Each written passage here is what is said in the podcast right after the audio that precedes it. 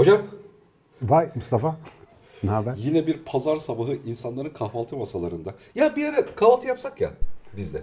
Vay iyi fikir. Yalnız bizi yerken görmek Türkiye'nin işine gelir mi bilmiyorum ama.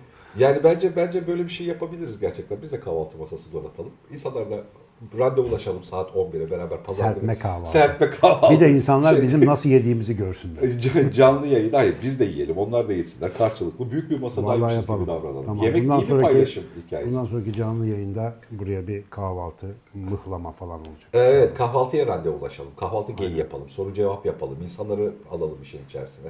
Şimdi bu canlı yayın çok havalı geliyor bana e, şeyde. Vallahi İnsanları evet. da içeriye sohbet için alalım. Sadece sorularını almayalım. Aynen. Seyirlik işler Ali Kalkat. Şu anda arka planda dev bir kadro çalışıyor arkadaşlar. Sağ olsunlar. Çok güzel bir hikaye. Yani sizinle şu anda bu kalitede canlı buluşmak hani bana 3 sene önce deseydim böyle bir şey yapacağım. Hadi be derdim yani. Evet evet üç kameralı falan böyle şey yani havalı hikayeymiş gibi görünüyor. Sevgili hocam bugün seninle e, şu isyan duygusuna varana kadar bir yerden başlayacağız. Kafamda bir plan var, bir yol haritası var. Oradan gelip isyan duygusuyla beraber çıkalım e, diyeceğim. E, sıklıkla başımıza gelen bir mevzu var.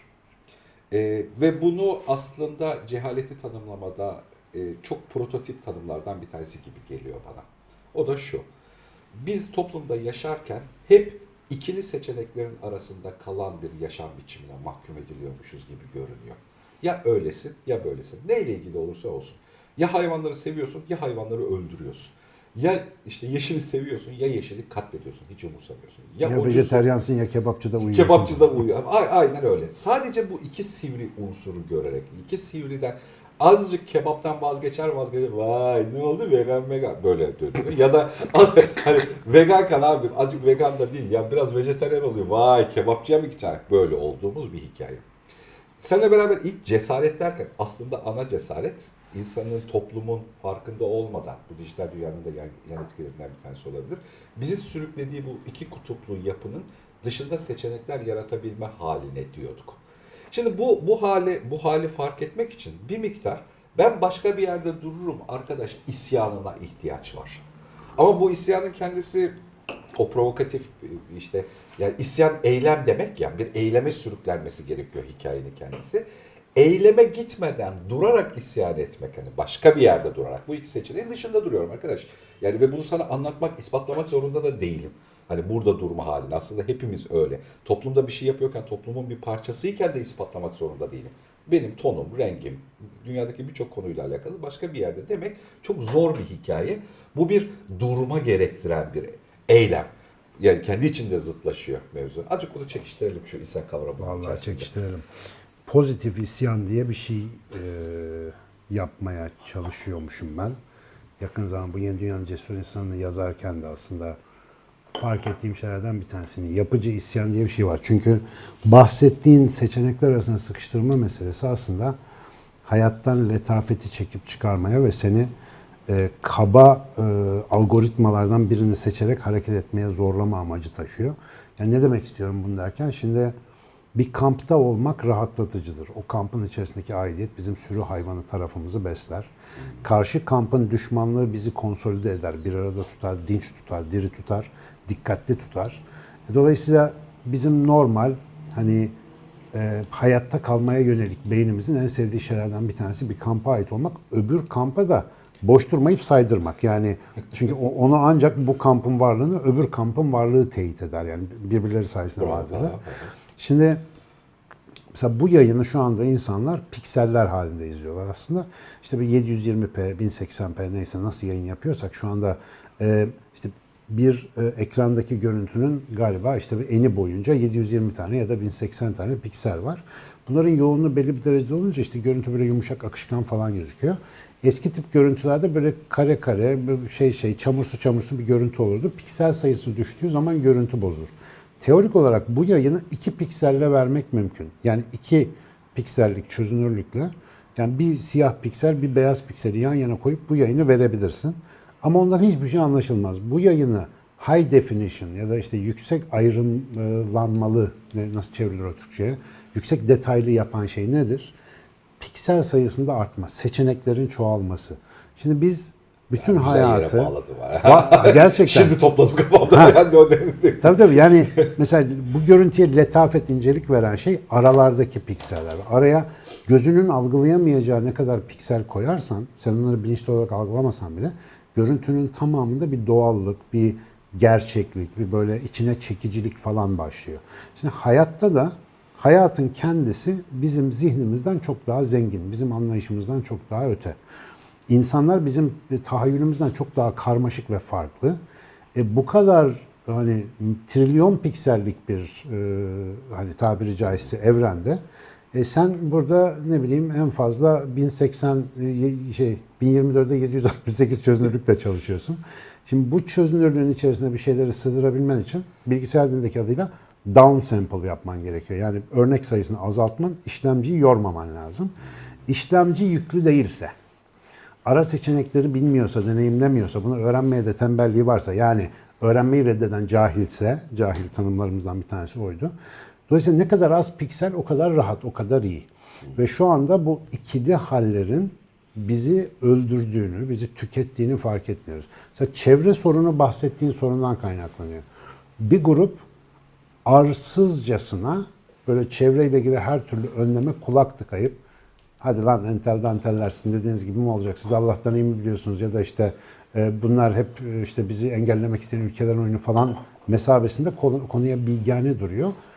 Bir grupta gayet arsızcasına öbür taraftan bunları uzaylı istilacılar gibi koyup ya oradasın ya buradasın melodraması yapıyor bize. Ve arada yani küçük hatalarıyla buna katkı verebilecek insanların hepsinin aktiviteleri buharlaşıp uçuyor. Ve gerçekten biz işe yarar bir şey yapabilme noktasına gelemiyoruz bir türlü. Çünkü bu uç kutuplar boğuşurken esas sorun buharlaşıyor. Gerçek her türlü hadise letafet ve detay ister. Yani her şey bizim zihinsel algoritmalarımızdan daha kalabalık. İşte o yüzden belki hani bizim adına sürekli isyan dediğimiz şeyde bizim önümüze iki değil de yedi seçenek konsa sanki çok mu? Yani sekiz seçenek konsa ki öyle de yapıyorlar. Mesela üniversite sınavında sorular beş seçenekli.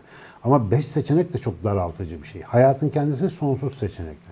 İşte burada benim hayatımda mesela ki sen de biraz öylesin biliyorum. e, fayda gördüğüm her yer bulunduğum yerden dışarı bir adım atıp aga dışarıda havalar nasıl dediğim zaman oldu. Yani biraz şöyle kendi durduğum zeminden çıkmayı akıl ettiğimde, akıl etme demeyelim de buna şartlar zorluyor biraz bazen. Çünkü çok büyük bir aptallığın içine sıkıştığını fark ediyorsun.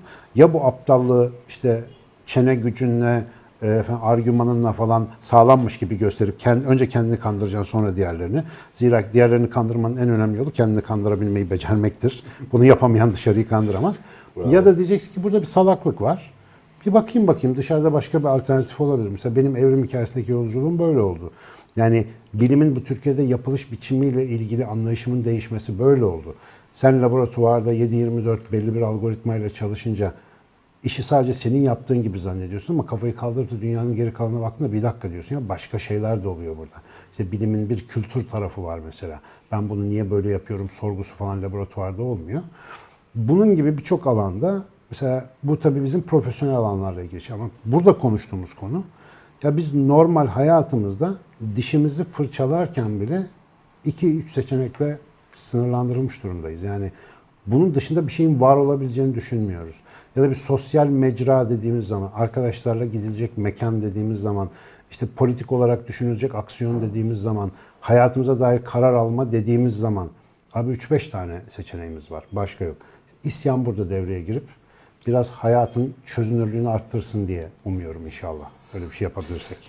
Sen bu isyan meselesine durmakla başlayalım. Hatta geçen gün üzerine sohbet ettik ve hani senin bulguladığın şeylerden bir tanesi durmayı bilmekle başlamak. Bu da mesela çok spesifik. Yani normalde bu tarz bir şey başladığında gerçekten ödevi yapılmış bir içeriği insanlara sunduğunda eyleme yatkınlık oluşuyor ki senin Tabii. çevrende de bir sürü bu konuyla beraber hadi Sinan Hocam birlikte yürüyelim diyen bir kalabalık grupta var. Özellikle o yürüme eylemini durarak başlatmakla alakalı bir hamlem var. Çok tersine de bir, e, bir Ama şey. durmak düşünmeyi gerektiriyor çünkü. Yani Evet, dur- yani. hiçbir şey yapmadan 5 dakika durduğun zaman bir şey yapmak zorunda kalıyorsun zihninde. Yani o her zaman bedenin devinirken işte o algoritmaları uygularken üzerine düşünme fırsatı bulamıyorsun ki zaten bir- yani modelin özelliği, algoritmanın özelliği budur. seni yapar halde tutar. Niye yaptığını sorgulatmaz çok. Benim tarafta şey gibi görünüyor. Şu yokluk çokluk mevzusunu iyi anlamış olmakla ilgili Evet. bir durum gibi görünüyor. Bu arada gerçekten böyle düşünüyorum. Bu dönemi tanımlamayla ilgili iş hayatından, ekonomiden, psikolojik durumdan hemen her şeyle ilgili ana ton, ana filtre, ana etkileyici unsur şu yokluk çokluk mevzusunu anlamakla ilgili. Kesinlikle. Ee, sen dur diyorsun çünkü çokluk manipülasyonunun altındayız. Evet. Her şeyden çok var. işte bu şurada- sanki burada bize seçeneğimiz çokmuş e, şeyin yanılsamasına, yanılsaması tuzağına olmuş. getiriyor. Halbuki değil. Aslında yani biz Tabii. devamlı çokluk çokluk içindeki uyuşma halini yaşıyoruz. Ve bu, bu bizi devamlı şey kılıyor yani e, eylemsiz kılıyor. Şöyle daha bir netleştirme. İnsanlar belki öyle daha çok hayatlarındaki etkisini fark edecekler. Çokluk aslında mevcut olan şey. Çok fazla imkan, çok fazla seçenek vesaire. Ama bizi az sayıda daraltılmış seçeneklerin içerisine tıkayabilmek için sistem az sayıdaki seçeneğin gereksiz derecede fazla varyetesini üretiyor. Yani mesela şu anda dünyadaki siyasi hareketlere bak. Rahmetli Erbakan der ya bunların hepsi birbirinin aynısı falan diye. Gerçekten bütün siyasi hareketler birbirinin aynısı. Yani söylemde temelde hiçbir dünya getirdikleri yeni bir şey yok ki. Bu arada gerçekten tavsiye ederim. Parti tüzüklerini okuyun. Evet. Parti tüzüklerinin nasıl oluyor da birbiriyle çok zıt görülen siyasi partilerin tüzüklerinin %85'i aynı cümlelerden oluşuyor. Hep beraber şaşıracağız ama ben okudum bu arada. Tabii onlara çok zıt bir şey yazsan ne oy alabilirsin ne parti kurabilirsin. Eskiden DGM vardı zor kapatıyorlardı şimdi millet gömer herhalde muhtemelen. O seçeneklerin dışında düşünmeye izin vermeyen bir sistemin içinde bulunduğunu fark etmek zaten ilk başta bir durmayı gerektiriyor abi. Bir duruyorsun. Şimdi ben bu isyan meselesiyle ilgili çok da üniversiteye girdiğim günden beri Hacettepe'nin 90'larda aktivistlerin yeşerdiği yer olması hasebiyle bana da çok tiyatro göstermişliği vardır bu konuda. Daha üniversiteye yeni girip de hayatta bir şey yapmak isteyen arkadaş bir anda kendini işte bir ne bileyim Zonguldak'taki kömür işçileriyle ilgili yüzünü siyah boyamış, sol kaldırmış yürürken görüyordu kendini. Ya da işte yemekhane boykotunda buluyordu, bir şey buluyordu.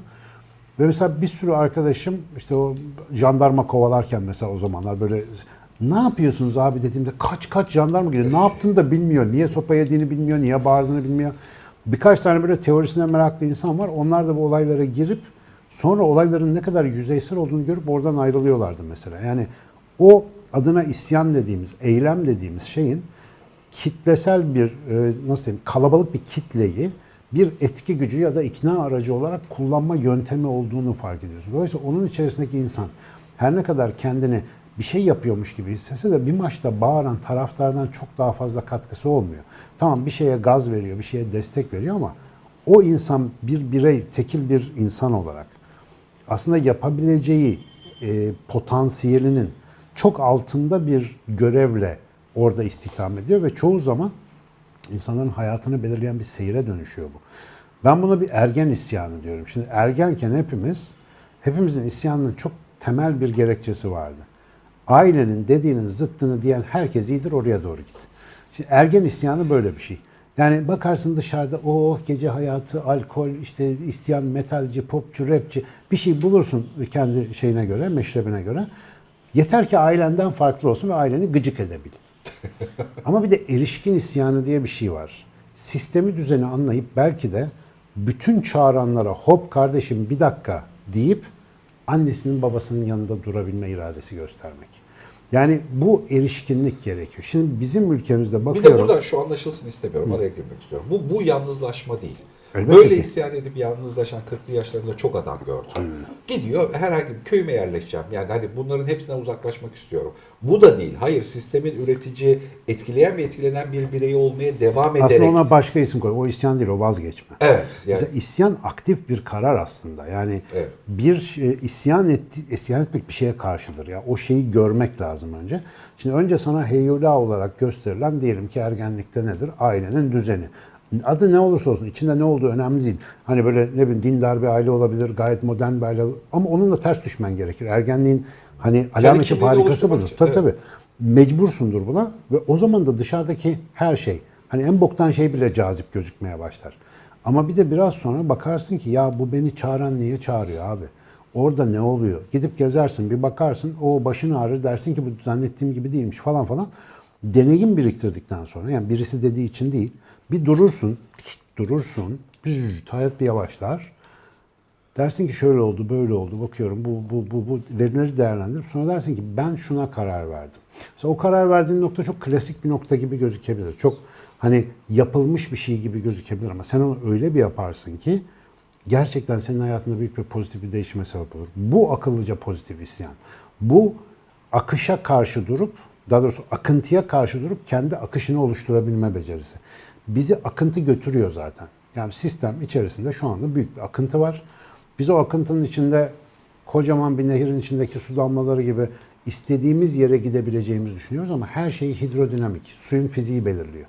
Yani o karar veriyor bizim adımıza. Onun gittiği yere biz gidiyoruz. Su molekülü isyan edemediği için çok şükür suların hepsi aynı yere gidiyor. Ama biz arada bir durup aga bu ne oluyor diye. Şimdi bu erişkin isyanı meselesine varabilmek için de ya bu benim de tek başıma yapabileceğim bir şey değil. Bunu hep konuşuyoruz ya. Ne bilirsen bil, ne yaparsan yap. Yani kainatın bilgisine göre bilgin bir hiç. Yani bilmiyorsun dolayısıyla. O bilmeme hali içerisinde her şeye kendi başına karar verebilme fantazisi bence biraz uçuk. Yani öyle bir zihin ben tanışmadım henüz. Yani varsa da ben bilmiyorum. Ama mesela yeni dünyanın cesur insanı gibi daha evvel unutulacak şeyler de orada burada anlatmaya çalıştım. İnsanın fabrika ayarlarında vaaz etmeye çalıştım. Hani hepsini yapamasam da biraz vaaz etmeye çalıştım. Bir yaşama sistemi var. Sen, ben, Nilüfer, öbürü, işte buradaki arkadaşlar, etrafımız, diğer okuyucular, insanlar, takipçiler bunu bir karar olarak algılayıp hayatlarına koymaya başladıklarında ben de onların katkılarından istifade ederim diye aslında bu konuları konuşuyoruz. Bu birlikte yapabileceğimiz Evet, bir şey. Böyle yaklaştığını biliyorum. Tabii yani. tek başına yapabileceğimiz bir şey değil. Mümkün değil. Bu aslında bir bir ha- hayırlı pozitif isyanda takımlaşma meselesi. Evet. Yani o kitlenin içerisinde lölöle olmaktan sıkılanlar kulübü. Buna da herkes gelmez yani. Bir de bu şunu fark etmekle alakalı bir şey. Yani bu işte önümüzdeki yarından başlayarak gelecek dediğimiz her şey aslında inşa edilen bir şey bilgisini, duygusunu bilmekle alakalı. Evet. Bugün aldığın kararla alakalı. Kararla ilgili. Sen bir karar alıyorsun ama senin inşan toplumsal anlamda işte küçük su damlası hikayesi ama herkesin su damlası kocaman bir havuza ya da kocaman bir okyanusa dönebiliyor e, bir şey üretirken. E, O yüzden bir başkasının aldığı kararın kendisi de bizim geleceğimizi şekillendiriyor. E, Bunu fark etmek, o yüzden bunu paylaştığımızı bilmek, abi bunu hep beraber yaptığımızı bilmek Abi değerli. yüzlerce diyebileceğim kadar artık mesaj alıyorum. Mesela bu kitaplardan sonra, konuşmalardan sonra. Ee, o yani binlerce var aslında da yüzlercesi şöyle. Ben hayatımda sayenizde şöyle bir şey değiştirdim diyen mesajlara bakıyorum. Sağ olsunlar uzun uzun da yazıyorlar. Bu arada çoğuna cevap yazamasam da hepsini okuyorum emin olun. Ve o oradan çok enteresan bir şey öğrendim. Mesela bu kadar konuştuğumuz şey arasından şunu yakalamış insanlar bunu yapıyorlar. Yakaladıkları spesifik bir yer var. Şu pişmanlık faydasız bir duygu diyoruz ya. Geçmişe dönük olarak hiçbir işe yaramıyor. Ah keşke öf, öf, öf falan. Değiştiremiyorsun çünkü. Şöyle bir şey yapıyor o insanlar. e, Yani onu da bilmiyorum biz böyle literal söylemedik ama buradan herhalde öyle bir ilham geliyor. Çünkü biz de biraz öyle yapıyoruz. Şu anda yaşanan olumsuz bir durumun varlığı bize geçmişe bakıp bu yanlışı doğurmuş olabilecek olası hareketlerimize dikkat çekiyor. Yani geçmişe bakıp ne o- ne yaptım da ben? Bak Mustafa ne yaptı da değil. Ben ne yaptım da şu anda bu ayakkabıların içindeyim. Buna baktığın zaman hemen bir adım sonrasında esas önemli olan tüh bunu yapmasaydım bu olmazdı değil varacağımız sonuç. Bunu yaptım böyle olduğuna göre şimdi şunu yapayım. Şimdi bu işte yeni dünyanın cesur insanın hareket tarzı. Geriye dönük olarak bir envanter çalışması, bilanço bütçe hikayesi. Bilançoyu yapıp ben de bunu yeni öğrendim bu arada. Güzel. Arkadaşlar Güzel, güzel. Bunlar iyi Se- gelişmeler. Sevgili Şevki öğretti bunu bana mali müşavir kardeşim. Ee, o bilançoyu yaptıktan sonra bütçeni oluşturabiliyorsun. Yani ne kazandım, ne harcadım, nerede yanlış yaptım. Şimdi bize diyorlar ki yani sen buna yetmezsin. Sen küçüksün. Sen bize takıl. Sen bizim dediğimiz gibi yap. Şimdi bana bazılarının kızmasının arkasında biraz da bu yatıyor gibi. Mesela ben bunu reddedebileceğimizi düşünüyorum rahatlıkça. Diyorlar ki bunun artistliği nereden geliyor? Artistik falan değil kardeşim. Sadece bir bana sunulan tercihlerin arasında bir yere basmaya çalışıyorum. Yani onu da bunu da tercih etmek zorunda değilim. Bakarım kendi kafamla.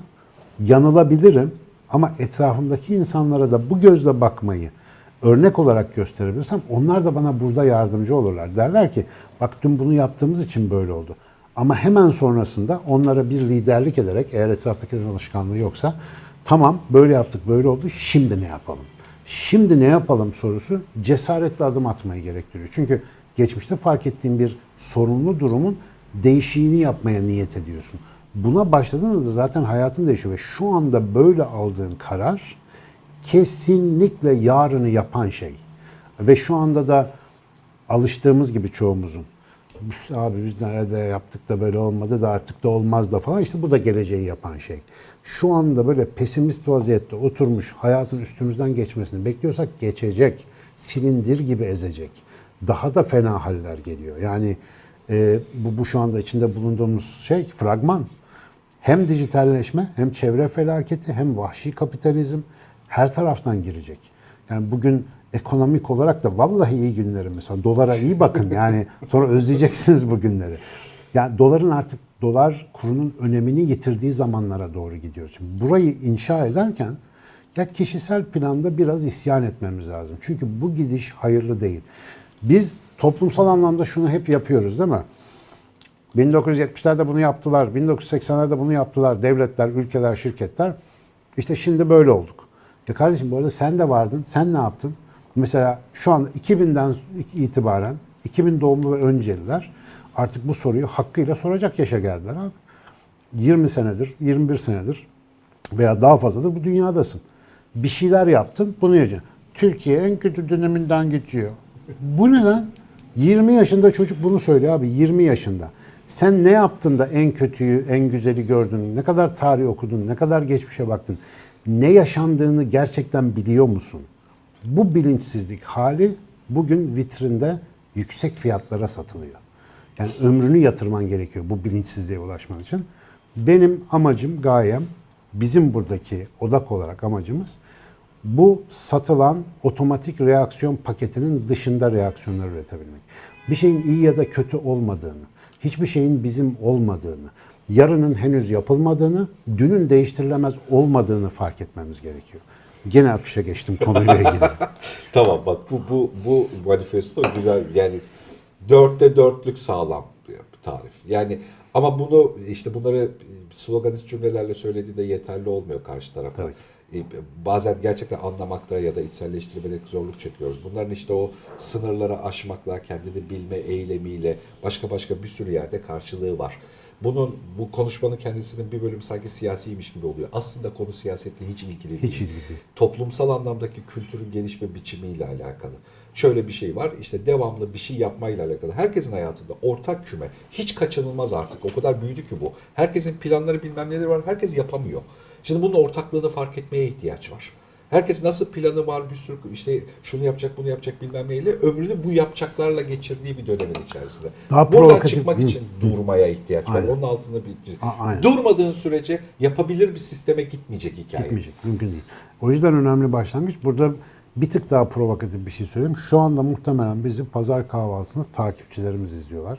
Hepsine tekrar öpücükler gönderiyorum. Bizi evlerinize misafir ettiğiniz Bu arada soru sorabilirsiniz. E, Nilüfer'imiz Evet. soruları bekliyor. Nilüfer soruları topluyor. Ee, bize iletecek inşallah. Şu anda büyük bir çoğunluk muhtemelen yani burada bizi izleyen, takip eden insanlar olduğu için bu söyleme zaten aşina. Ama siz sevgili dostlara bu söylemlerin çok faydası yok. Şu anda bu söylemi duyup rahatsız olan bir izleyicimiz varsa şu anda ya da daha sonra bu video kaydı izlerken esas onun işine yarayacak. Rahatsız oluyorsan, sana saçma geliyorsa, e, seni böyle sana absürt yani nasıl diyeyim böyle çok iki tane kel sakallı ne saçmalıyorlar gibi bir sinir uyandırıyor. Yani bir duygu uyandırıyorsa sende o senin işine yarayacak. Çünkü seni bulunduğun yerden çıkartan şey seni değiştirir. Yani bizim takipçilerle şu anda hasbihal edip aslında kurmaya çalıştığımız zemini beraber sağlamlaştırıyoruz. Yani yaptığımız yere beton döküyoruz şu anda. Bu da güzel bir şey lazım. Sağlamlaştırma. Ama esas fayda seni bulunduğun yerden hareket ettiren. Mesela ben şu anda en çok alıntı yaptığım insanlar küçükken en çok küfür ettiğim söylemlere sahip insanlar. Çünkü sinir olurdum onlara. Mesela kendinden emin insan bana terbiyesizmiş gibi gelirdi. Kendinden o kadar emin olana sinir olurdum. Çünkü ben kendimden emin değildim. Ve hala da o kadar emin değilim ama kendimden emin olmaya başladıkça mesela filozof kibri dedikleri, snobluk dedikleri, Jacobenlik, üstencilik dedikleri şeyin nereden geldiğini anlamaya başladım. E, toplumun geneline yayılmış olan ve maalesef zaman zaman örgütlü ve yapılanmalı bir şekilde karşımıza çıkan sistemli ve rentable cehalet diye bir şey var. O cehalet çok yılışık abi. Çok aymaz, çok sefil ve sana yani Alev Alatlı'nın tabiriyle bastığı yerde ot bırakmayacak kadar böyle nasıl diyeyim gaddar bir cehalet bu. Ama mesela okuyan, yazan, düşünen, kendisiyle uğraşan insan işte yine Alatlı'nın söylediği gibi onun cürmünü böyle vicdanının parmaklıkları arkasından sessizce seyretmek zorunda kalıyor çoğu zaman. Elbette ki bağırıp çağrılmaz. Elbette ki ona isyan etmen cehalete güç katar. Cehalete karşı esas e, mevzu, esas isyan işte kişisel aydınlanma eylemleri. Yani böyle bu aydınlanmayı bir yere toplayıp oradan bir fener üretme aslında. Ya işte mesela Açık Beyin'in arka tarafta e, sosyokültürel gruplarını inceliyoruz. Hani Açık Bey'in işte kocaman bir takipçi yapısı var. Acaba kimlerden oluşuyor? Bize kim yaklaşıyor? Kimlerle yapıyor diye. Şimdi mesela hemen işte belli gruplarla ayırmak kolaycı tarifler. Yani biz reklamcılıkta da sıklıkla kullanılan kategorizasyon sistemleri var. ABC grup izleyici falan. Ha ya gibi. Ama mesela neyi fark ettik beraber e, bir şeyde konuşuyorken? Bizi hemen hemen her grubun, her sosyokültürel grubun, hemen hemen her yaş kuşağının, hemen hemen her eğitim kuşağının bir kısmı tarif et, şey e, takip ediyor. Evet. Ve atak dönemindeyken ta- takip ediyor. Sağlıklı bölüm bence orası. Gelişim yani bölümü. tam hayatında bir değişim yaşayan kişi işte atıyorum 50'li yaşlarda hayatında kritik bir değişim kararı veriyor. O bizimle ortak kümeye hızlı bir şekilde giriyor. Ya da öğrenci büyük tercihler, karar vermeler yaşayacak. O bizimle beraber. iş hayatında önemli kritik değişiklikler yapıyor. Önemli bir şeye çok pozitif etkilenen ya da negatif etkilenen kesim. Hani bu buna çok şaşırmıştık ya yani hani gelen ve konuştuğumuz insanların büyük bir bölümü hayatında bir şeyle ilgili atak yapmış. Bazıları mecbur kaldığı için, bazıları kendi tercih ettiği için. Şimdi bunu fark edince birdenbire aa öteki kategorisen kategorileri atıyorsun kenara. Tabii. Şeyde. Ha, toplumda kendini değiştirmeyle alakalı eylemi olan insanlar başka bir kategoriymiş e, şeyin içerisinde ve bu çok zengin bir havuz doğuruyor. Bizim sohbetimizi anlaşılmaz kılan ya da insanların bir bölümünün kulaklarına yerleşememesine ne neden olan şey e, sorunu bu çatışmasız dili kullanma. Şimdi isyan diyorsun şeyi desek çok kolay. Arkadaşım çık siyahtan gel beyaza desek hayat kolay. Hemen kavga edeceğimiz adamlar ve bizim yanımızda olacak adamlar hani mevzuda kolay. Ama sorun artık siyah beyazlar sorunu değil. A'lar B'ler o tarafı bu taraflar sorunu değil. Sorun artık bunların dışındaki seçenekleri fark edebilmeyle alakalı bir sorun. Gerçekten de pratik olarak da dünya siyaseti de böyle değişiyor. Dünya siyasetinde şu anda toplamda en kalabalık olan ikinci, üçüncü partiler grubunu dünya siyasetinde hayır diyenler oluşturuyor. Yani neye hayır belli değil. Neye olursa hayır diyenler. Hepsi hayır. Şeyde çünkü şu döneme Ne Şam'ın şekerini Arap'ın yüzü Yok, diyoruz. Çünkü şöyle insan şunu fark ediyor. Bak yeni siyasal anlamda yaşadığımız şeylerden bir tanesi. İşte siyasi parti liderlerine provokatif birileri gidiyor bir şey söylüyor. Onlar cevap veriyor ve bir sorun oluşturuyor. Bu yeni yaşadık. Abi ben bunu biliyorum. işin içerisinden de olacak şekilde biliyorum. Her siyasi parti ötekisi için yapar bunu. Tabii. Bir provokatif provokatif grubu bir yere gönderir özellikle onu fişfikler ona söyleyeceğim bak bu adam böyle falan falan diye. Abi artık akıllı adam bunu tümüne hayır diyor. Ya bu çok çirkin bir şey başından sonuna kadar hepsi için. Kim kime yapıyorsa bunu nasıl alenileştiremiyoruz mesela bu çok tuhaf geliyor. Bu gençler mesela çok tatlı bir şekilde ya, evet evet rahatsız bir şey buluyor onu prestijsiz buluyor orayı ya da çirkin bir hareket. Çok çirkin geliyor. gerçekten. Bu ben senin araştırmayı iki sene önce bizim Metehan Bey'le, benim Doğru. Ortanca ile beraber yaptık. Bağdat Caddesi'nde onunla yürüyüş yapıyoruz. Böyle işte sağ olsunlar arada takipçiler falan filan çeviriyorlar. Bir 8-10 kişi çevirdikten sonra bize işte bir fotoğraf çektirdik, muhabbet falan. Metehan çok ilginç bir şey söyledi bana. Baba ya dedi, senin takipçiler de bayağı kaliteli ha dedi. Ama hiçbiri de öbürüne benzemiyor dedi. Evet. Şimdi mesela çocuk o bakışıyla onu fark etmiş. Mesela bir tuhaflık var bizim kitlede. Çünkü baktığın zaman görüntüsünde bile farklı dünya görüşlerine sahip gözüken insanlar bir araya geldiğimizde hep aynı şeyden bahsediyorlar. Yani herkesin ortak derdi olan bazı konulara dokunmuş olmanın güzelliği var.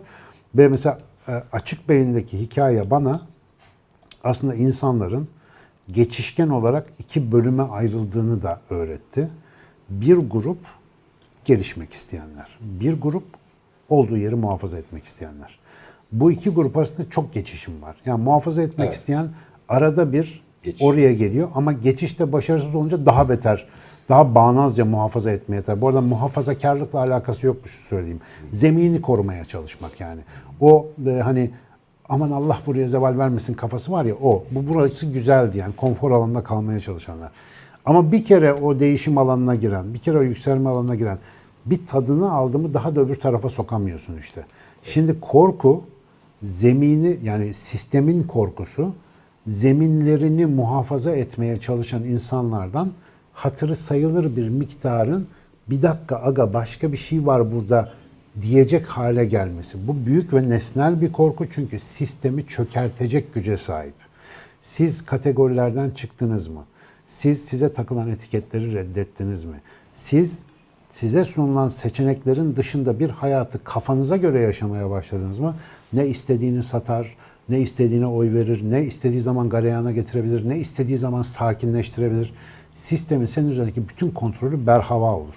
Dolayısıyla işte bu zımnen aslında mücadele ettiğimiz bir karşıt güç. Cehalette tutma operasyonu. O alanı muhafazada tutma operasyonu. Her şu anda mesela bunu duyan birçok insan cehalette tutulan insanlar deyince aklına hemen bir başka grup geliyor. Değil, senden bahsediyorum. Sen öbürü değil. Hemen işte bilmem neci İslamcısı, İslamcısı öbürünü, ödülü, öbürünü. O değil kardeşim sen. Ben, biz tutuluyoruz orada. Yani bunu fark etmedikten sonra oradan çıkabilme imkanı olmayacak. Bizim kulüp bu kafada bir kulüp. Yani Evet, evet. E, tabii canım yani tabii, staj, tabii. staj eğitimindeki öğrenci karmasına bakıyorsun. Bayağı yani hani ciddi, komplike bir karma yani hani içerisinde yani her tarafta. her meşrepten adam var. yani. adam var yani ve ve ne kadar da arttırıcı bir yapı.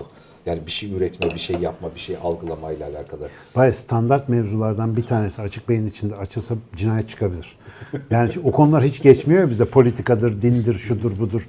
Abi bir mevzu olsa hakikaten cidden provokasyon yapsan millet birbirine girebilir yani. O kadar farklı adam var. Yani kültürel anlamda ilk 6 ayını geçirdikten sonra girmez. Ha zaten işte o ilk gelenler Evet, olacak. evet. Sonra zaten açamazsın ki o mevzuyu. Bizim Aa, orada öyle bir yani şey ilk olmuyor. 6 ayı geçirdikten sonra gerçekten hemen hemen bir yıldır beraber çalıştığımız insanların düşünme yöntemlerine bakıyorum. Abi bir tanesi Nilüfer burada. Gayet yani sağlıklı, dengeli bir yere pozitif anlamda yerleşiyor. Artık kültürü o oluşturuyor. Yani senin bir şey oluşturuyor olmanda gerek kalmayan bir hal İşte oluyor. o öz değersizlik halinden çıkıp yani biraz da arkadaş bunu bana yaptılar, bunu bana ettiler kafasından çıkıp ya şunu yaptım, şunu ettim kafasına geçme isyanı işte burada bahsettiğimiz şey. Şimdi Yeni Dünya'nın Cesur insanında da vermeye çalıştığımız gaz bu. Şimdi aynı şeyi söyleyecektim. Yani son kitabın aslında tamamen bunun üzerine yani insanın fabrika ayarlarından aldığı güçle hani öyle diyeyim sırtına alıp e, şu bu yeni dünyada e, siyah ya da beyazlarla tara- iki seçeneklilerin dışındaki kendi seçeneğini yaratmayla alakalı ilk eylemin durmak ve cesaret etmekle ilgili olduğunu ya bu arada hani bunu kocaman bir kök salan e, ağaçla beraber anlatıyorsun hikayede. Çok yerli yerine geliyor. Yani ben böyle zannediyorum. Hayatımızda kritik kararlar aldığımız, almamız gereken hemen her şeyde bir başucu kitabına dönmüş o hikaye. İşte o kritik kararları seçeneklere göre mi alacağız yoksa seçenek mi yaratacağız? Evet. Onun için de fark etmemiz gereken bazı şeyler var işte. Bütün hikaye onunla ilgili. Bu arada e, tekrar hatırlatalım Salı günü e, lansman var. Evet, yine bir kitap lansmanıyla karşınızda olacağız efendim. Bu seferki biraz daha değişik olacak. Fiziksel bir ortamda konuklarımızla beraber sizinle bir canlı yayında buluşacağız. Ben özellikle bu canlı yayında buluşalım istiyorum ve eşinizi, dostunuzu lütfen haberdar edin. Çünkü hani bu tip bir düşünce sisteminden fayda göreceğini düşündüğünüz insanlar vardır. Ve bu insanlar muhtemelen bu ara seçenekleri anlatan, savunan, onun peşinden giden birilerinin var olduğunu bile bilmiyor olabilirler. Bu şu anda ekmek sudan daha kıymetli bir mevzu, onu söyleyeyim. Bu bir kitap satış tanıtım toplantısı değil, bir hareket çağrısı. Dolayısıyla kitap sadece bunun işte bir başlangıç noktası gibi bir şey. Ee, lütfen eşinize dostunuza duyurun, etrafınızda yayın. Gelsinler çünkü onlar gelince biz de daha doğrusunu yapabileceğiz. Yani bizim tek başımıza ya da 40-50 kişilik bilmem ne bir kadroyla becerebileceğimiz bir iş değil bu. Bizim bunu toplu bir akla çevirmemiz lazım. Ve bu akıl sunulan seçeneklerin hepsini reddedip yeni seçenekler koyabilecek bir akıl olacak. Biz şu anda bunu mikro düzeyde bol bol yaşıyoruz. Siz bizi açık beyinde takip ederken, biz burada Mustafa ile konuşurken bunlardan istifade ediyoruz hep birlikte. Burası bir sofra. Elimizden geleni yapıp getirelim yani şey gibi hanımların eskiden çok yaptığı kabul günleri gibi olsun. Yapın getirin. E, staj grubunda e, anlatmayı en sevdiğim ve karşılığını 6 ay sonrasında en çok gördüğüm konulardan bir tanesi bu. Yani açık beyin denilen şey senin iştirakinle renk, şekil ve biçim değiştirecek. Hani yarın öbür gün konuşuyorken Elbette. açık beyin derken dışarıdaki bir şeyden değil. Aslında senin de içinde faaliyet göster. Bunu fark ederek ilişki kur. Bir şey talep ederken içeride dururken kendinin de burayı değiştirdiğini varlık olarak. Ve hep beraber gelecek dediğimiz şey de böyle. Yani bize bakan ya da beraber bir yöne baktığımız bir sürü insanla beraber bir gelecek inşasındayız. O gelecek inşasının içerisinde bir parça olduğunu bilmek.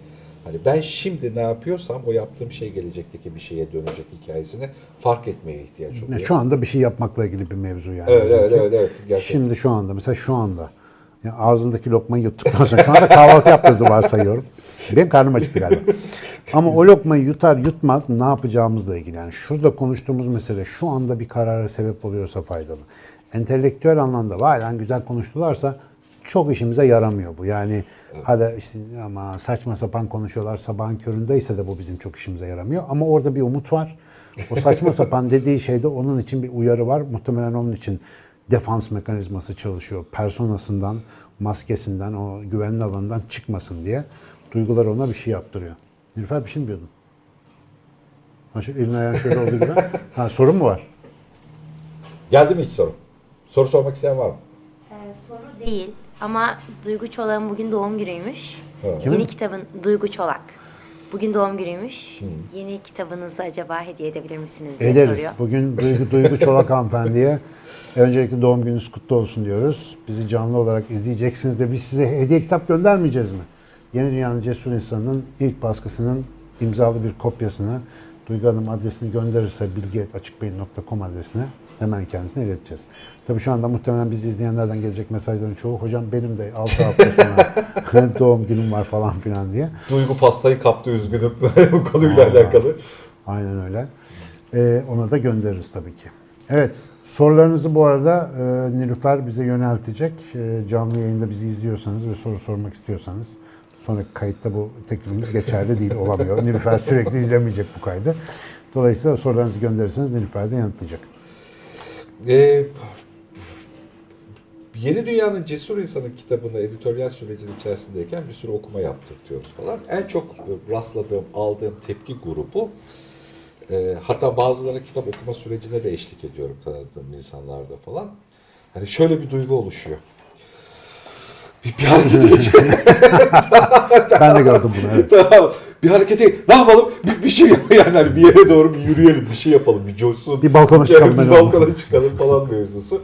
Böyle bir motivasyon gücü oluşuyor. Galiba bu biraz hani karşılıklı sohbette o sen dilini kullanmanın da getirdiği bir şey. Bir de hani içerikte çok kritik noktaları gerçekten insanın yani normal günlük güncel hayatının gerçekten güncel problemlerdeki kritik noktalara değinerek konuyu anlatma. Bunun en zor tarafı orası.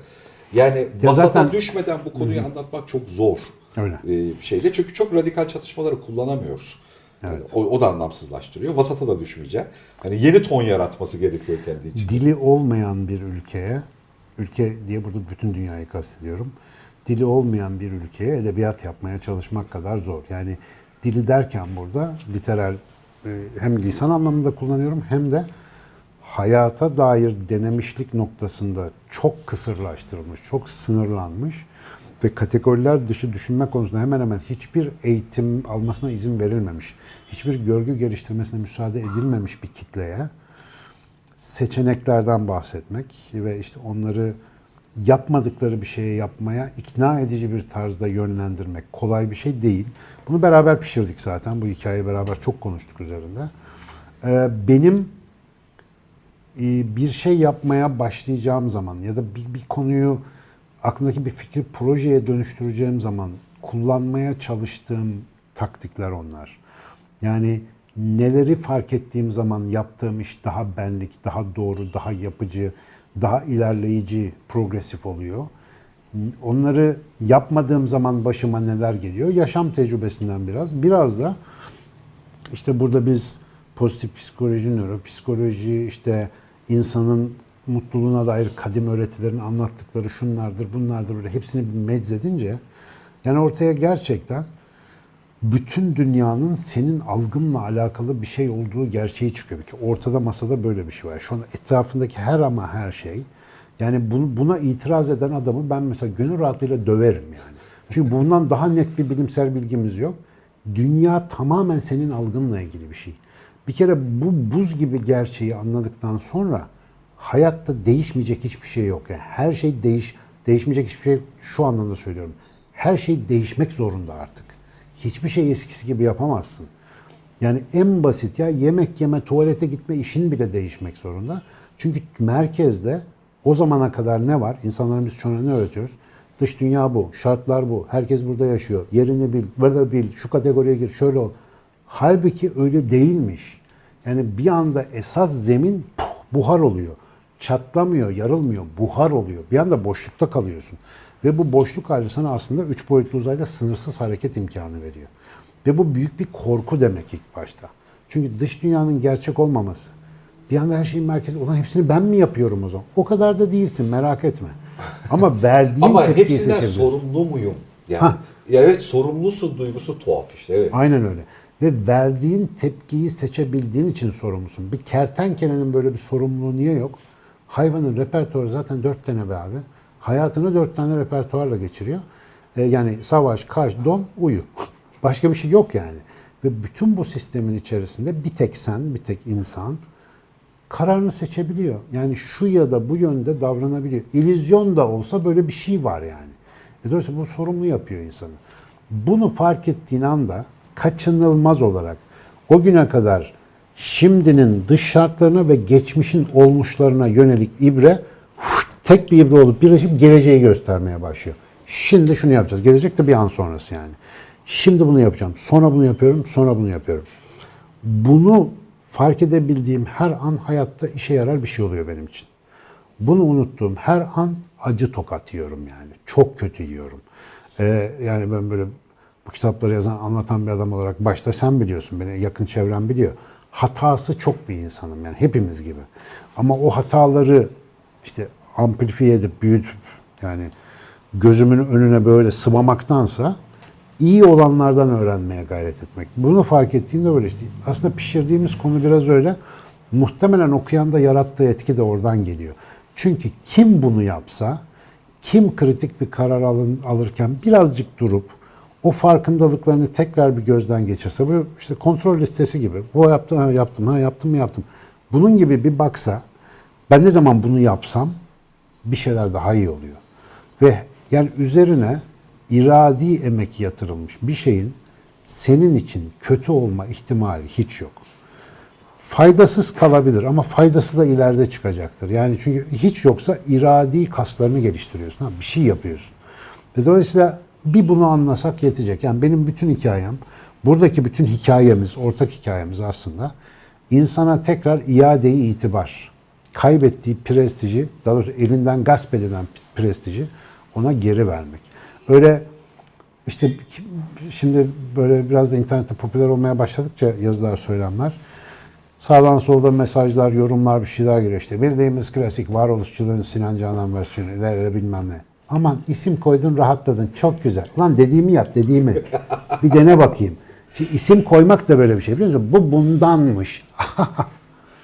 Bunu yapınca anladığını ya da hükümsüzleştirdiğini zannetmek işte yeni model bir aptallık bu da. Malumat Bu arada aptallığı. şu kabulle beraber söylüyorsun onda. Her hikaye bir önceki hikayeden elbette, Elbette ki. gelişecek ve değişecek ve birçok hikayeden faydalanıyor. Abi düşünsene ben mesela Sartre okumadım, e, Heidegger okumadım. Kimse varoluşçuluğun şeyleri. Ya da İhvan-ı Safa Risalelerini bilmem. Ondan sonra o Stoacıları hiç okumadım. Ama bunların hepsine benzetilmek ne kadar muhteşem bir şey. İnsanlar bunu anlamalılar. Yani demek ki aklın yolu bir abi. Demek ki yaşadığın zaman bu insanların endişeleriyle ortak bir yere çıkıyorsun. İnsanın fabrika ayarları diye evrimsel biyolojiden başlayıp evrimsel psikolojiden çıkıp insanın bugünkü ve yarınki haline dair bir şeyler söylemeye kalktığında bu alanlar sana eşlik ediyormuş. Çünkü bu alanlar insanlıkla ilgili kadim dertleri çözmeye çalışan fikir insanlarının fikir ürünleri. E, dolayısıyla çok şükür demek ki hayatla ilgili yeterince seçenek denemişiz şimdiye kadar ki onlarla ortak bir iki şey söyleyebilme imkanı olmuş. Ne haddime falanca filozofun bilmem nenin tekrar hadi daha iyisini söylemeye çalıştığımı iddia etmek. Hayır ama yani dün Sultan Tarlacı Twitter'a yazmıştı. Ben bir daha sorayım. Özellikle felsefe ve meraklı arkadaşlara sorayım. Felsefe bölümünü okudunuz. İşte Platon'u, Aristo'yu, Sokrat'ı, Anaximender'i, onu, bunu, İslam çağ felsefesini her şeyi öğrendiniz. Felsefe tarihçisinden ne farkınız var? Soru bu. Tonla ekolü tarihsel olarak diziyorsun. Aristo bunu dedi, ona karşı bu bunu dedi, bunu dedi diyorsun. Sen ne diyorsun baba var mı?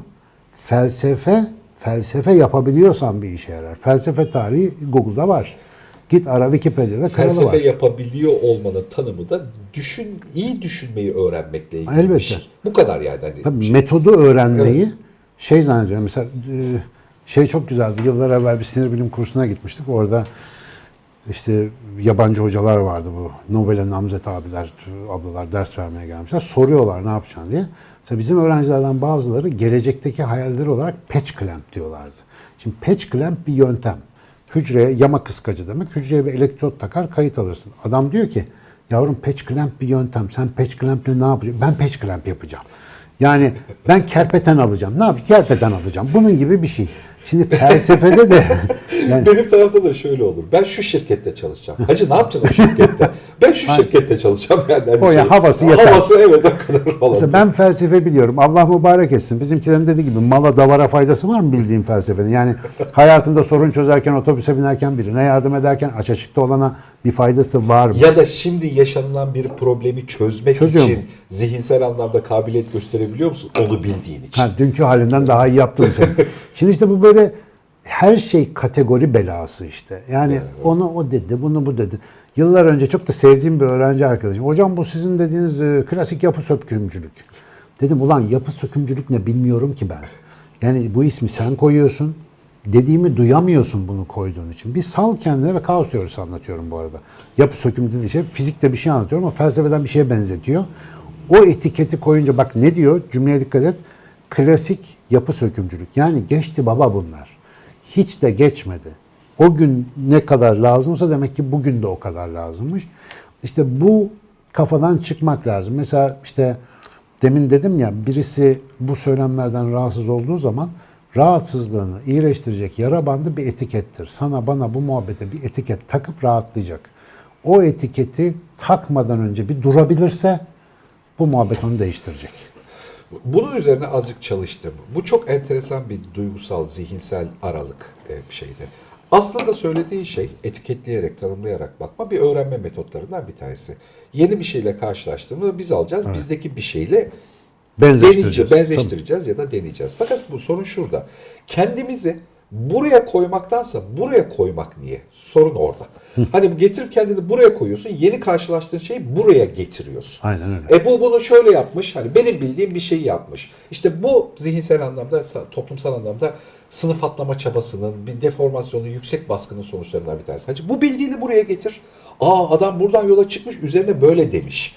Hani buradan taşımış, buraya getirmiş. Bunu böyle yorumlamak da mümkün. Yeni yeni karşılaştığın şeyle. Ya da bu buradan yola çıkmış konuyla alakalı bence bunu iyi yorumlamamış. İlla beğenmek zorunda da değilsin. Ama yeni karşılaştığın şeyi yanına taşımak, zihinsel durumunu, kendi durumunu mümkün. Ama hayır, kendi durumu sabit ve geride yeni karşılaştığın şeyi kucağına alacaksın, illa geriye getireceksin. Aklıma bir film sahnesi geldi. Tam senin anlattığın aslında fiziksel bir Böyle bir şey yaşamadım ama olsa tam buna benzerdi herhalde. Ee, Viyana'da ya da ne bileyim böyle işte yapılarıyla meşhur bir yerde geziyorsun, Türksün. Giderken diyorsun ki bu ne? Diyorlar ki kilise. Daha önce kilise diye bir şey. Nedir kilise diyorsun? İşte insanlar için ibadet ediyor. Ha cami gibi diyorsun, devam ediyorsun. İçine girip bakmıyorsun bile. Yani ha cami o zaman. Çünkü bildiğin tek şey o. Yani cami gibi. Halbuki bambaşka bir fırsat var orada. Onu kaçırıyorsun yani. İşte bunu yaptığımız zaman hayat bizim için çekilmez oluyor fark etmiyoruz. Orada rahat hissetmeye mukabil e, derimiz dökülüyor. Yani popomuz aşınıyor. Bir şeyler oluyor. Ve onu görmüyoruz. Yeter ki burada oturun. Burayı ben biliyorum. Ancak zımparayla götürüyorlar ruhunu yani. Onu fark ediyoruz. İşte biraz modern dünyada da bu iş hızlandığı için post dijitalde önlem almamız lazım. Yani yapmaya çalıştığımız şey kabaca o önlemlerin sayısını arttırmak inşallah. Ee, yani bak biz de kendi içimizde yavaş yavaş araştırmalar yapıyoruz. Dış araştırmalara daha konsantreyiz. Daha sosyolojiyi içeri alıyoruz açık beyinde biliyorsun şeyde. Bu arada Tuğba'nın yeni videosunu izlemediyseniz izleyin. Çok güzel bir ne? İstanbul Yalnız mı? evet evet evet. Nereden biliyorsun diye bir Evet. seriye başladık. Tuğba Öztürk'ün serisi çok iyi. E, bir şeyde. Bu yani yapılan araştırmayla beraber gördüğümüz abi herkesi etkiliyor. Şimdi burada sohbetini yapıyorken bu sanki böyle entel kultel okumayla ilgili falan bir, bir kısmın işiymiş gibi. Yok yok öyle değil yani. Bayağı toplumun tüm kat- Tabii, tabii, kademelerini, alakası tüm tabii. sokakta çalışanını da, e, soyut şeyleri evde yapanı da, bilgisayar başında çalışmak zorunda olanı da ya da çalışmayanını da etkileyen bir süper değişim geçiriyoruz. Yani günlük cep telefonuyla geçirdiğimiz vaktin biçimi, cep telefonuyla geçirdiğimiz vakitte içindeki gündemdeki seçkileme tipimiz falan tuhaf bir şekilde, katmanlı bir şekilde değişiyor ve bu yeni problemlere ya da yeni akış tiplerine neden oluyor. Yani büyük değişimlerin burnumuzun ucunda biliyorsun yani Dün- üniversiteler, şirketler Tabii, acayip tabii. değişik hazırlıklar Dün yapıyorlar. Suadiye'deki imza gününe gelen 2-3 kişi e, benzer bir şeyler söyledi. Bir tane hanımefendi, hocam dedi sayenizde 12 sene sonra ben tekrar çalışmaya başladım. Ya nasıl sayemde olabilir? Böyle bir şey nasıl sayemde olabilir? De bir tek bir şey olmuş. Yani o bir iş yapıyormuş ve o işi sevmediği için artık çalışmamayı düşünmüş. Ama sonra bir şey fark etmiş. E Ben başka da bir şey yapabilirim. Öyle olunca yeni iş kurmuş kendine mesela. Şimdi ya bu insana dışarıdan bakınca tuhaf geliyor ama çoğumuz böyle cenderelerin içindeyiz. Sen o hanımefendinin başka iş yapabileceğini düşünebiliyorsun ama kendinin onun yerine şunu yapabileceğini hiç düşünmüyorsun çoğu zaman. Başkasındaki seçenekleri görmek kolay. Kendi hayatımızdaki seçeneği görmemiz için durmamız lazım yani. O durmayı sağlayamadıktan sonra, o konforsuzluğu deneyimlemeye niyet etmedikten sonra o durum işe yaramıyor. Mesela çok hoşuma gitti. Senin sayende diyor. Dedim lan ben- de yapabilsem keşke. Yani ama işte böyle, sen de deli gibi yapıyorsun ya. ama işte benim de tıkandığım yerler var. Arkadaşlar Hepimizin yeni, var. yeni albüm çıkartıyor adam ya gerçekten. Olduğu pozisyonda. Daha ne yapacaksın? Yani albüm lansmanında Daha sonrası arsızlık söyleyeyim daha ileri gitme. Dur bakayım daha Mars'a gideceğim. Mars'a giden 5. gemideki ilk Türk yolcu olacağım falan. Öyle ya da yok yani ne işim var Mars'ta abi. Dünyayı hallettik de Mars mı kaldı? Güzelmiş. Hı, soru var mı yavrucuğum? Evet, sorular var. Bir tane soru geldi. Sorular geldi. Sibel Hanım sormuş. İnsana göre haklı isyan var mıdır? Bu isyanın temelleri nelerdir? İsyanın biyolojik bir temeli var mıdır? Aa biyolojik temel bak enteresan. Biyolojik temeli konuşmadık evet. Yani İsyanın yani, var. Yani biyolojik ve tabii antropolojik aslında yani. Frans Deval'ın bir deneyi var izlesinler. Ben onun sunumlarında falan çok gösteririm. Yan yana iki tane kafeste iki maymun, adalet deneyi diye geçiyor bakabilirler. İki maymun var birbirlerini görebiliyorlar ama aralarında şey var. Önlerinde de delikler. Deneyci onlara ellerini uzatıyor. Onlar kafeslerinden bir tane taş veriyorlar. Taşı aldığı zaman deneyici onlara yiyecek veriyor. Böyle bir sistem öğretiyorlar. Fakat maymunlardan bir tanesi taşı verince salatalık alırken yandaki maymun taş verdiğinde kuru üzüm alıyor. Üzüm tatlı olduğu için daha cazip. Şimdi önce ikisine de salatalık veriyorlar sorun yok. Ama sonra sağdaki maymuna üzüm vermeye başlayınca soldaki maymun durumu görüyor. Bir dakika lan diyor bir sıkıntı var burada. Ondan sonra ikinci kez böyle taşı veriyor. Tekrar salatalığı alınca şöyle ağzına götürüp deneyiciye fırlatıyor değil mi? Ondan bunu diyor. Şu Kafese mafese vuruyor. Ver ver çabuk bana diyor öbüründen ver. Bildiğin isyan ediyor yani. Şimdi isyan mekaniği sosyal topluluklarda, sosyal yaşayan canlılarda e, o topluluğun hayatta kalmasını kolaylaştırmak için adaleti tesis etmeye yöneliktir. Yani bir haksızlık olduğunda o sistemin tamamına hasar verecek bir alfa erkek aktivitesi, bir işte bir yolsuzluk, bir bilmem ne durumu olduğunda oradaki bir grup isyan eder ki tekrar prososyal davranışlar yerine gelebilsin. İnsanlar şey o canlılar tekrar yardımlaşsın, tekrar eski düzen kurulsun. Şimdi tabii hayvanlar aleminde üç kağıt e, şeyi repertuarı çok düşük olduğu için en üç kağıtçı maymun o da yiyecek saklamak yazık yavrum yapabildiği. Bizdeki kadar komplike üç kağıtçılık olmadığında isyanlar da bizdeki gibi değil. Ama bizde ne bileyim bir Fransız devrimi oluyor, bir bilmem ne ayaklanması oluyor. Yüz binlerce, milyonlarca insan ölebiliyor, kan gövdeyi götürüyor. Niye oluyor? Sistemli olarak o kadar komplike aldatmacaları, o kadar organize hale getirebiliyoruz ki biz. Bunun isyanları da çok büyük oluyor. Şimdi mesela isyan isyan diye bahsettiğim şey aslında aynı yerden besleniyor. O maymun üzüm verilmemesine neden isyan etti? Ona üzüm verildiğini fark etti. Fark etme aksiyon başlattı.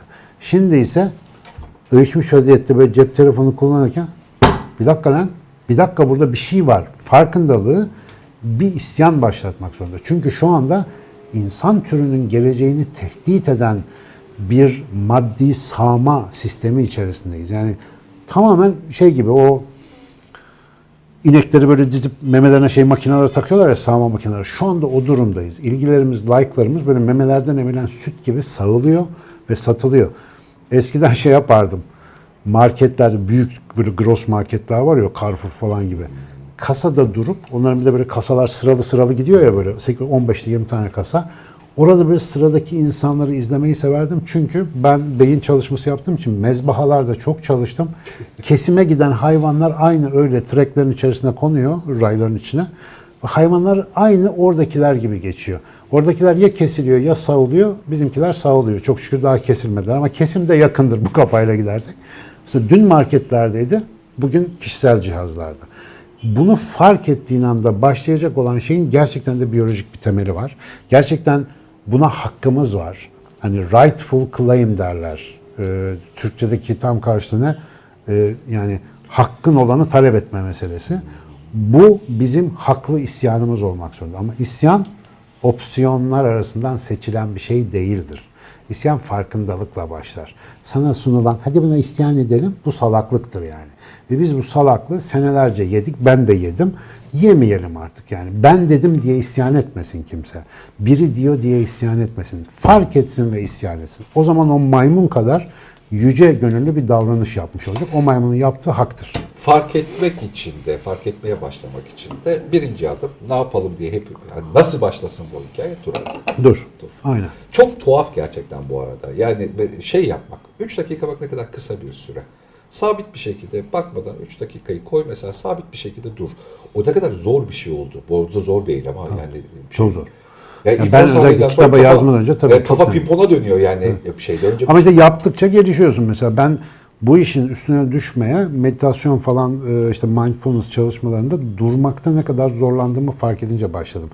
Madem mindfulness'a falan bu kadar önemli, ben niye bu kadar zorlanıyorum? Ha falan filan derken bütün bir ülkeler oradan sökün etti. O yüzden birinci maddesi olarak hep bunu konuşuyoruz. Şu anda bütün sistem senin durmamana oynuyor. Durmazsan, hızlanırsan, ritmikleşirsen sana bir şey satıyor, seni bir yere yönlendiriyor, seni bir şeye dönüştürüyor. Durduğun anda çalışmıyor abi bu sistem. Yani fişi çekince bilgisayarın durması gibi işte. Öyle. Yani dolayısıyla isyan önemlidir. Bildiğin anarşik, anarşik olduk yara. Öyle isyan değil kardeşim. Videoyu yarıdan falan seyredersiniz. Yapıcı isyan, güzel isyan diyorum. Sayın devlet yetkilerime saygılar. Ayça Hanım e, Storytel'de yeni kitabı sesli dinleme imkanımız olacak mı diye sormuş. Kesinlikle olacak ve Sinan Hoca'nın kendi sesinden olacak. Evet ben okuyacağım muhtemelen. Bakayım becerebilirsek. Ali Özcan sormuş. Tefekkür etmeyi ve hayatımız üzerine düşünmeyi nasıl yapabiliriz? Nelere dikkat edebiliriz? Hiçbir şeye. Şu anda videoyu kapatın ve başlayın. O kadar. Yani şöyle şimdi bir bir tefekkür var. Bir de afaki tefekkür diye bir şey var. Bir de onun öbür türlüsü vardı. Onu hatırlayamadım orijinal ismini. Bir böyle serbest düşünce. Yani salalım gitsin. Mesela ben işte onu bir yazıda yazmıştım. Bir dakika tefekkür bin sene nafile ibadetten hayırlıdır diye bir söz gelmiş bize. Dedim la bir dakika nedir yani tefekkür? Pardon bir saat tefekkürdü. Bir saat dedim insan oturup bir şey düşünür yani düşünemez mi? Sonra işte yaşam okulunda Çamtepe'de karıncaları düşüneyim diye kalkıştım. Ki ben biyoloğum yani çünkü karıncalar hakkında. Mesela formik asit elde edilebiliyor musun karıncalardan? Mesela ben bunu biliyorum mesela. Böyle anlamsız bilgilerim var. Ha. Şey, gomalak hatta. Ha, şey, Komalak mesela. şey. Hatta Formica rufa o hayvanın adı mesela. Ha. İsmi de oradan geliyor falan. Dedim ki ama bu kadar şey biliyorum ayağı bacağı işte sinir sistemi. Ben oturur düşünüyorum. Abi bir buçuk dakika sonra benim kafa mavi ekran verdi. Karıncalara bakıyorum. Düşünecek bir şey kalmadı bir buçuk dakika sonra. Ee, çünkü karıncalar hakkında düşünmek zannettiğim şey karınca hakkındaki belleğimi gözden geçirmekten ibaretmiş. Arşiv de çok çabuk bitti abi. Hır hır oydu bitti. Te bitti. Sonra ya biraz sonra inat edince karıncalara bakarak yeni bir şeyler öğrenmeye başladım ben. Altı, altı uzvun olduğunu düşündüğün evren bence bir saat düşündür üzerine ya. Altı uzuvlu olma hali. Tabii. Mesela, evet karınca gibi olmak nasıl bir şeydir? Şu anda o ne görür? Niye böyle yapar? Bunlar mesela Daha sonra Açık Beyin'de yıllar sonra soruyorum videosuna çektim. O gün fark ettiğim bir şeyi ki araştırdım. Hakikaten fark ettiğim gibiymiş. İşte düz sırada giden karıncalar böyle düz sırada gidiyor ama bazısı gitmiyor. O deliler var ya o deliler. Açık Beyin onlar. İşte Onları orada anlattım. Bak soruyorum da bakın. Orada o sıra dışı giden karıncalar bize yeni opsiyonları sunuyorlar. Onların mesela duyargaları zayıf öbürlerine göre. Kuralları iyi takip edemiyorlar ama o gürültü sayesinde, o noise sayesinde karıncalar yeni yaşam imkanları buluyor. Bunu bakınca görüyorsun mesela. Dolayısıyla tefekkür sadece bir niyettir, bir metodoloji değildir yani. Bir niyetle dilersin. Yani bana bir şeyler açsa da anlasam diye. Kendinle ilgili düşünmesi en verimli. Ama en zor okunan kitap insanın kendi kitabıdır. Dün bir anekdot dinledim Cemal Nur Sargut'tan. Ee, işte kimde bir, bir tasavvuf hikayesi yani. İşte birine e, evrenin kitabını vermişler. İşte onu okuyamamış. İşte bir şeyin kitabını vermişler. E, en son kendi kitabını vermişler. Onu hiç anlamamış mesela. İnsan kendi kendini anlaması çok zor. Çünkü kendini kendi içinden deneyimliyor. O yüzden önce daha sade mevzular üzerine, dış dünya dediğimiz şey üzerine, gidişat üzerine, diğer insanlar üzerine, fikirler üzerine, inançlar üzerine biraz düşünüp sonra bunları algılayan ben üzerine düşünmek sizi kestirmeden 13 günde Descartes yapar arkadaşlar. 13 günde Descartes. Böyle bir kitap yazalım. Nasıl olur? Güzel bir hızlı hızlı bir yere bağladım. Hızlı bir sonuca bağladım. Yani bir anda Yiğit gelip de kamerayı şey yapınca dedim ki herhalde bir durum var. Bu arada canlı yayında bir saat oldu. Yavaş yavaş Ne diyorsun ya? kapat, kapatma vaziyetine Va- doğru gidiyor. Var mı kritik şey olmadı önemli bir soru? Ee, Eklemek son bir soru isterseniz Lütfen. sorayım. Hadi. Hadi gel. Ee, Hadi Sena gelsin. Hanım sormuş. Çevremdeki insanların kültür seviyesi çok düşük. Ben de kültürlü biri değilim ama çevremde benden daha gelişmiş biri olsun istiyorum. Nasıl bu çevreyi edinirim? Şimdi bu soruda çok sorulması gereken soru var. Bir, kültür seviyesi düşük ne demek? İki, ben kültürlü değilim ne demek? Üç, kültürlü olmayan biri böyle bir soruyu niye sorsun? Dört, bence tanımlarda bir hata var. Kültür insanın yaptığı şeye denir. Her yerin kendince bir kültürü vardır. Ben şöyle bir şey gördüm. Neydi soruyu soran arkadaşımızın ismi? Sena. Sena Hanım, e, sizin dışınızda bir şey söyleyeceğim. Bu çok önemli bence. Siz de o açıdan bakarsınız. Almanya seminer vermeye gitmiştim. Almanya'daki Türk ailelerle bir araya geldik. Kaos teorisi falan konuşuyoruz öyle. Ondan sonra oradaki sorunlardan falan bahsederken bir hanımefendi söz istedi. Dedi ki ya biz dedi şu kadar senedir Almanya'da yaşıyoruz. Bu Almanlar dedi çok kültürsüzler, çok cahiller. Şimdi anlatmaya başladı. Sonra ben böyle dinlerken bir başka hanımefendi ve sonra bir beyefendi ona destek verdi. Hakikaten hocam. Dedim ki bir dakika bir şey soracağım dedim. Bu dedim Wagner, Goethe falan onların olduğu Almanya mı dedim bu? Ha dediler. Ne dedim kültürsüz diye bahsettiğin insan dünyadaki şu anda İngilizceden sonra en büyük felsefe literatürünü, müzik bilgisini, edebiyatı dünyaya kazandıran ülkeden mi, milliyetten mi bahsediyoruz dedim. Siz dedim orayla çok ilgilenmemiş olabilir misiniz acaba? Şimdi o kültürsüzlük hali oradaki insanların o sistemle iletişime geçme dirençleriyle çok alakalı ve gerçekten samimi olarak Almanları görgüsüz diye niteliyorlar. Ve sonra da diyorlar ki Almanlar bizi sevmiyor. Dedim niye acaba? Yani oranın toplumuyla bir alışveriş yapmaya niyetiniz olmadığında aslında olmuyor. Sena Hanım'a da şunu hatırlatmak isterim. Biz zaten yani kültür dediğim şey entelektüel bilgi ise Google'dan ediniliyor. Yani onu çok şey yapmamak lazım. Çok da şey yapmamak lazım o konuyu. Ama esas olan insanların ruh telleri titriyor mu? Güzel, latif mevzulardan oturup konuşabiliyor musunuz? Konuşamıyorsanız yanlış çevredesiniz, yeni arkadaşlar edinin. Biz mesela Zaten bunun için bence, açık beyin bence yaptık. muhtemelen, muhtemelen o zeminden söylüyor. Tabii. Yani bizim sıklıkla söylediğimiz hikaye var ya yani bir haftayı hangi 5-6 adamla geçiriyorsan sen aslında onların ortalamasını oluşturuyorsun zihinsel anlamda. Bazen bizim fiziki koşullarımız buna müsait olmayabiliyor. Bazen bu bayağı akademik anlamda nitelikli adamlarla vakit geçirdiğini Evet. düşünsen de kültürel anlamlarda çok Ben bu arada düşük. akademide öyle nitelikli çok az adam buldum. Ha ya işte ondan bahsediyordum. Yani bu aslında nerede olduğunla alakalı değil de onu seçebilmeyle alakalı. O yüzden e, Sena Hanım'a ben pratikten bir şey söyleyeyim. Aslında doğru şeyi zaten yapıyor işte. Bir şey izliyor ve soru soruyor. Aynen öyle. Yani hani bir, Haftanın alan- 5 günü bizi izleyin. Konuşmanız Mustafa Can'a benzemeye başlasın. yok yok söyleyeceğim o değil. Bak yani bir şey e, okuyor, düşünüyor, izliyor Evet. ve soru soruyor. Yani izlemiş ve soru sormuş. O yüzden bir kitap okuma ve konuyla alakalı merak edip bir soru sorma, bir başkasıyla tanışmanın, bir başkalarıyla tanışmanın en güzel yolu bence işte ortak kültür, ortak biçim orada oluşuyor ya da bir şey izleyip bir soru sorma. Artık Hani o çok tukaka ettiğimiz dijital medya artık bu konularda avantaj sağlıyor. Böyle kullanırsan. Aynen. Yani birdenbire dünyanın bin bir yerinden bin bir insanda bunu konuşabilirsin gerçekten. Herhangi bir anı ya da herhangi bir şey bilgi edinirken ya da verirken. Ama sorun daha doğrusu bunu spesifik kılan bak sen eylem yaptın. Tercih ettiğin bir şey düşündün, seçtin, okudun, soru ürettin, sordun, cevabını arıyorsun. Senin akışın bu. Sorun bizim hiç bu akışlara giremememiz. Devamlı birilerinin akışının içerisinde kaybolduğumuz, yuvarlandığımız bir halde oluyor olmamız. Bak Sena Hanım durmuş soru sormuş. İşte Soru yeni sor. dünyanın cesur insanı. Hikayesi bu. Hocam çok çok teşekkür ediyorum. Bu arada kitap gerçekten muhteşem. Önümüzdeki salı akşamı Bakalım. herkesi Evet, Salı akşamı eşi dostu haberdar edin. İsyan başlıyor. bir başlayalım bakalım. Hayırlısı. Nereye sallıyoruz buraya? Bitti mi? Aa.